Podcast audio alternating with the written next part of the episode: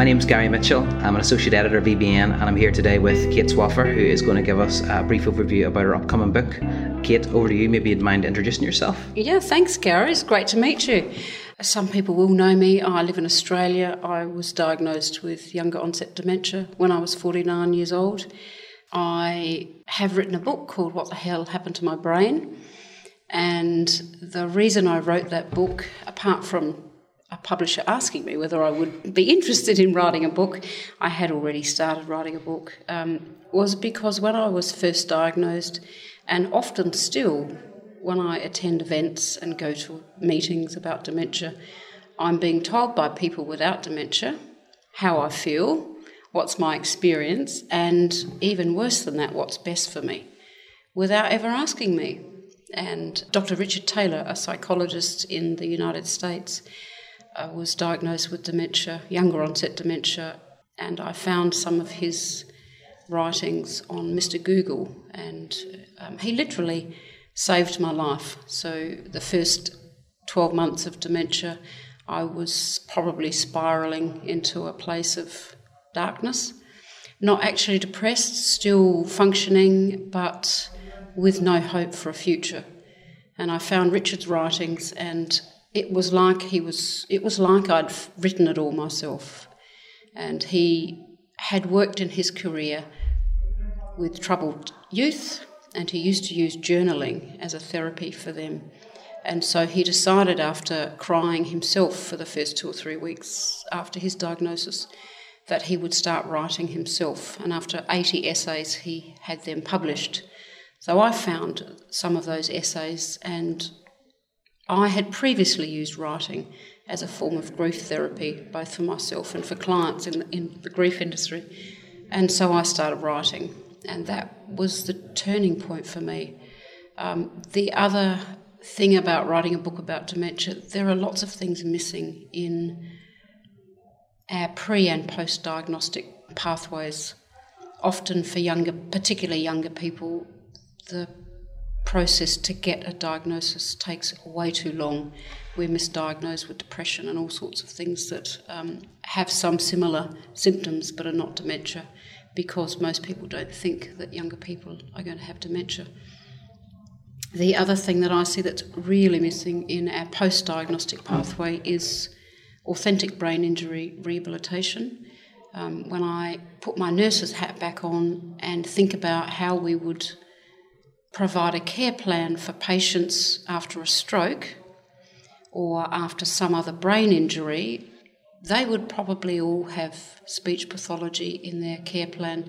They would have intensive rehab in a rehab unit. Why are people with dementia denied this? So I've written about that in my book. I've also written about a couple of topics that I haven't really found to have been covered.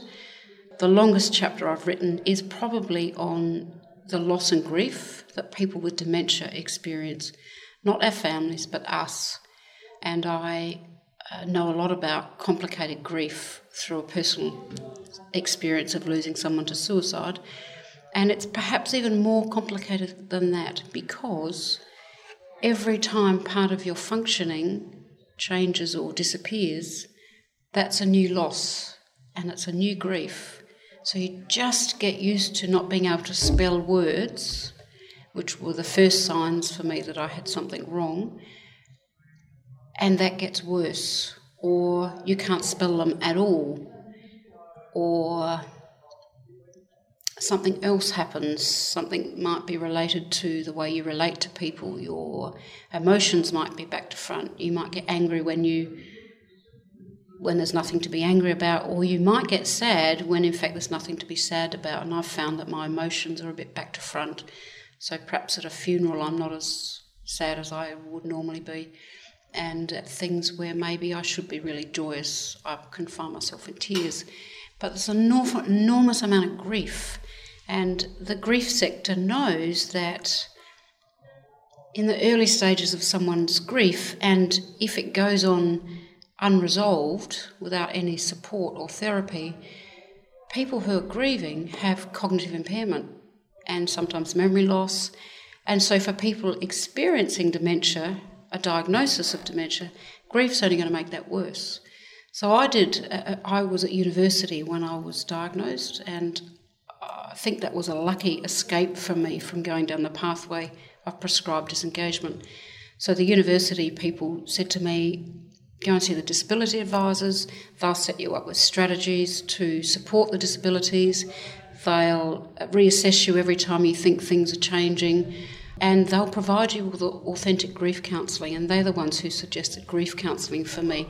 So, authentic counselling, not counselling that is to help me cope with the changes in my behaviour, but actually to help me heal from the loss of another function. And so, having that support at university, learning to see the symptoms as disabilities for dementia rather than a pathway to advanced care directives, aged care, and death was very empowering for me. And so I do treat the symptoms of dementia as disabilities. I do employ people who can help me devise supports to manage memory loss, to manage wayfinding, to manage. There's all sorts of technology out there now that, can support you to do that.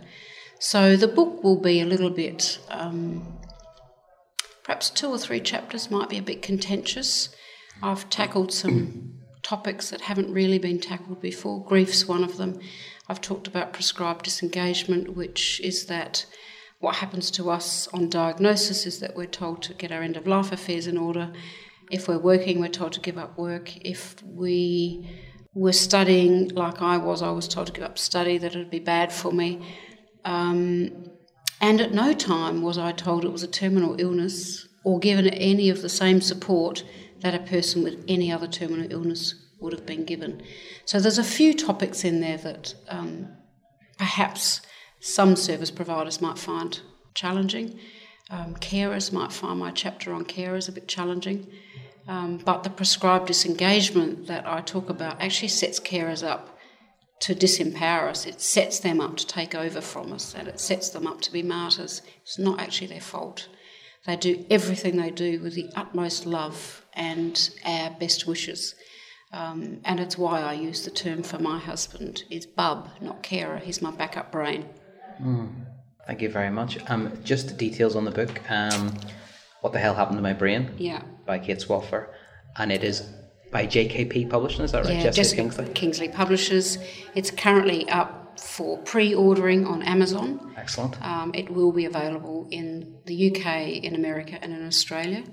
Wow. There'll be shops in all countries with it. I don't have a publication release date yet, okay. um, but I'm sure you can let your uh, followers know that. Of course. Thank you very much for spending time with me. I look forward to reading it. Fantastic. Thank you, Kate.